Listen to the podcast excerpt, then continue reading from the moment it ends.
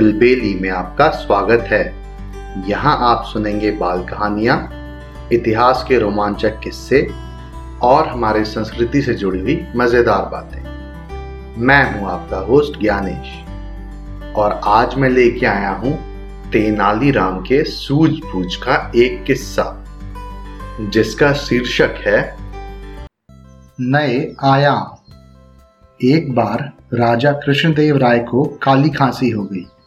काफ़ी इलाज करने के बाद भी खांसी नहीं जा रही थी। महाराज को खट्टी चीज़ों का बहुत शौक था।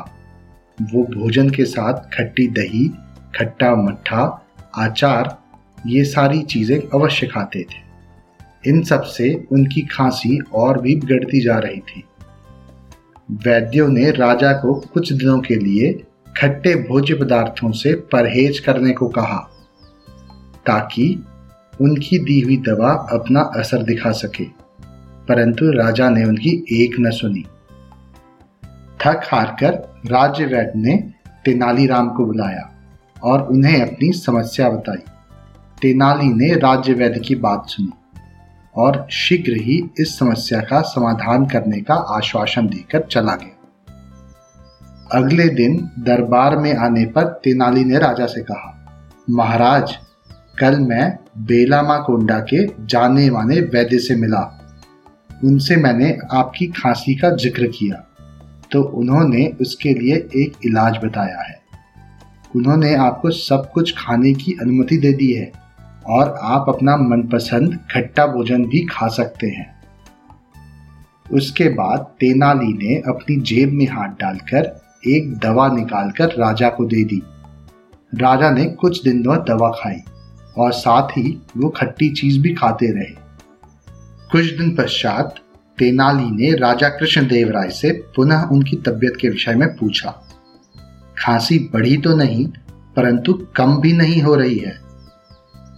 तो राजा ने बताया।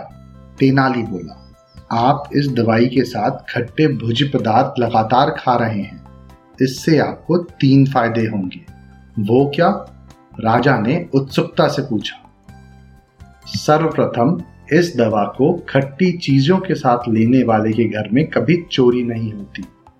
दूसरे, उसे कभी भी कुत्ता नहीं काटता। तीसरे, उसे कभी भी बुढ़ापा नहीं आता। तेनाली ने राजा को बदलाया। ये तो बड़ी अच्छी बात है, परंतु खट्टे भोज पदार्थ खाने का इन चीज़ों से क्या संबंध है, ये मैं नहीं समझा। राजा ने पूछा। जब कोई मनुष्य खट्टे भोजन के साथ ये दवाई खाएगा तो उसकी खांसी कभी भी ठीक नहीं होगी। वो दिन रात खांसता रहेगा और उसके घर में चोर घुसने का सवाल ही नहीं उठता। खांसते खांसते एक दिन उसका शरीर कमज़ोर हो जाएगा तो उसे लाठी लेकर चलना पड़ेगा। उस लाठी के डर से कोई कुत्ता उसके नज़दीक भटकेगा भी नहीं। इस प्रकार खांसी की इस प्रकार खांसी की बीमारी के चलते वो मनुष्य अपनी जवानी में ही चल बसेगा। तो बुढ़ापे का मुँह कहाँ से देखेगा? तेनाली ने राजा को समझाया। तेनाली के शब्दों ने राजा कृष्णदेव राय को निरुत्तर कर दिया। वो तेनाली के शब्दों में छुपे गूढ़ रहत को भाप चुके थे। कुछ समय के लिए ही सही। राजा ने खट्टे पदार्थों से तौबा कर ली और खांसी का सही इलाज करवाया। जल्दी ही वो बिल्कुल स्वस्थ हो गए।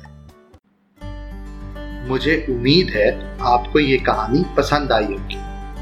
ऐसी और कहानियाँ सुनने के लिए हमारे चैनल को लाइक और सब्सक्राइब करें। इस कहानी को ज़्यादा से ज़्यादा शेयर करें। जल्दी मिलते हैं एक और नई कहानी के साथ। तब तक के लिए धन्यवाद।